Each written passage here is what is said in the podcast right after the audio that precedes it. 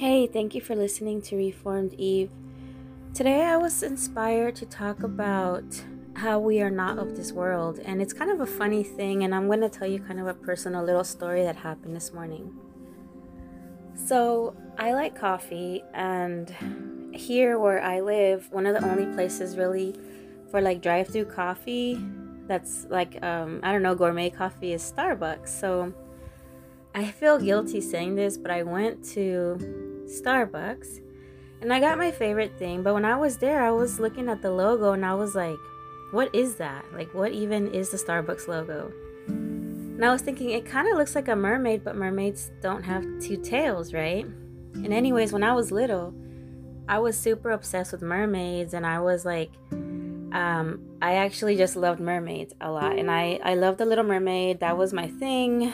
I like anything mermaid. So, but when um I guess last year I started finding out that mermaids actually kind of aren't a good thing, and I'll probably do another um, podcast on that later. And it has to do with um, the Bible and scriptures regarding like creatures that are half human and half um, animal and things like that. So, anyway, so aside from that, I was thinking, what is that logo? So, it turns out that the logo is probably inspired by a creature North, Norse mythology. And it has some kind of uh, really negative implications um, regarding probably even demonic implications. Um, it was a really well thought, well researched article. And then I kind of felt, you know, I was like feeling really guilty. And I was also kind of reading more about I guess the Starbucks, uh, like kind of like what they believe in, and a lot of it is really against um, teachings of the Bible. So I felt actually really convicted. It was the first time in my life I felt truly convicted about what I was drinking, like in regards to a brand. But anyway, so I have a lot to think about on a personal level um, in regards to that. But in that article, um, the guy who wrote it, he was kind of fighting back and forth with people who were um, saying like oh you know just saying negative things to him about the article like oh you believe in something that's not real or oh you don't believe in this you don't believe in that whatever. But one of the quotes that he responded to when someone said something like uh, it, it was something about america or something and this is the quote that he used and it looks like it was said by fulton j. Sheen. The quote said America, it is said, is suffering from intolerance, but it's not. It is suffering from tolerance tolerance of right and wrong, truth and error, virtue and evil, Christ and chaos. Our country is not nearly so overrun with the bigoted as it is overrun with the broad minded. So I thought this was interesting because this this quote spoke so much truth. It is so true. I'm going to tell you right now that before I got with my husband, something that I told him I didn't want in my life was pornography. And I'm going to share with you on another podcast why I I really detest pornography. It actually destroyed my um my relationship with the father of my children. But anyway, um, that's a story for another time, right? but anyway, so I was noticing that most movies and most things that people consider funny, like American Pie and things people consider um, entertainment that's casual, like the Game of Thrones and stuff like that, it's like riddled, riddled with incest, riddled with pornography, pretty much. So, riddled with things that are like completely they're they're meant to deteriorate your mind and pull you closer into Satan's embrace, right? So I was thinking about all these things as I was staring at the coffee, right?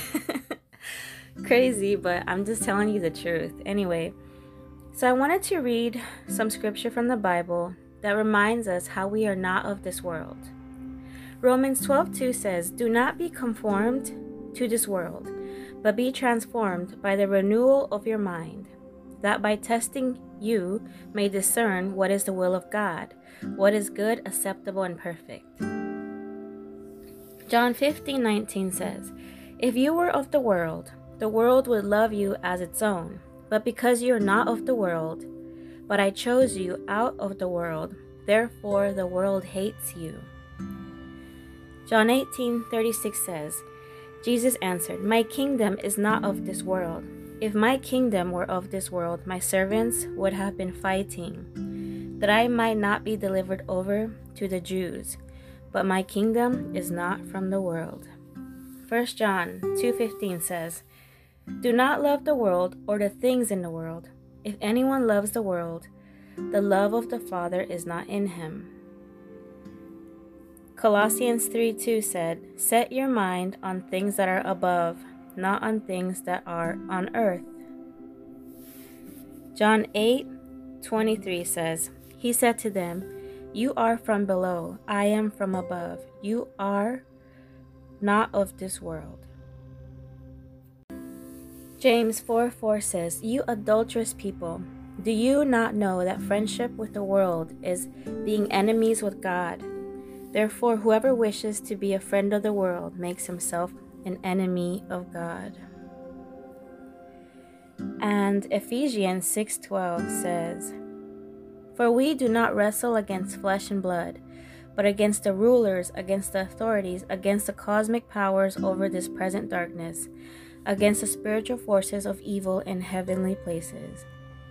And finally, 1 John 5:19 says, "We know we are from God, and the whole world lies in the power of the evil one. So, all this is proof that there are forces, negative, dark, horrific, forces that want to destroy you, forces that want to pull you closer to Satan, forces that are hiding in everything. Probably for me, even in symbols, in things that we see in everyday life, in movies and shows and books, in our entertainment. What are we watching? What are we doing? How are we spending our time? Is it in a way that's glorifying God? Like, literally, could we sit with Jesus and be doing that activity and feel okay about it? That's sometimes what I think about. Like, would Jesus be okay with this? and of course, we can't live our lives like completely chaste, completely like sin free. And I know that. And I know some things are funny. Like, some of us probably, I've been guilty of watching like Office Space. And I thought some stuff was really funny, but probably some of it's inappropriate.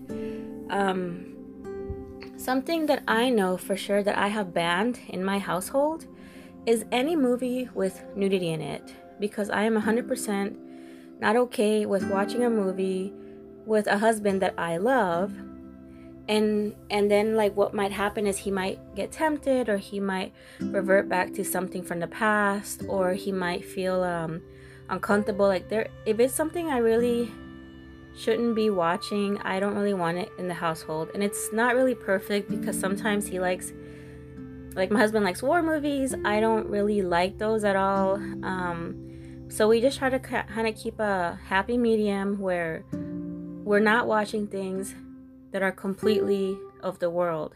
But like I mentioned, it's really hard to to avoid it because even in the billboards, like there's billboards just driving on the highway and it's like oh, do you want a bigger butt? Or, oh, testosterone injections. And it has like a guy in underwear or something like that, uh, looking all muscular and weird and stuff. So it's it's extremely hard. There's even like a weird like like I'm all about breastfeeding. There's like a weird breastfeeding ad here and they show like an attractive lady and she has like a really tight shirt on and kind of lifting her shirt. and I was thinking, okay, that's interesting but it seemed kind of suggestive actually. Uh, and I was thinking, am I programmed to think this is suggestive, or is it suggest is it being suggestive, like provocative? I don't know. Of course, I had the baby on there, but I was thinking, man, like even a simple, I don't know, like breastfeeding ad is made in a way to seem attractive because otherwise people probably wouldn't care to look, right? So everywhere we look, whether we're in store paying for something there's like a magazine like uh, i don't know sports illustrated or something um, whether we are looking for movies on netflix um, music we're listening to. Everywhere we look satan is there.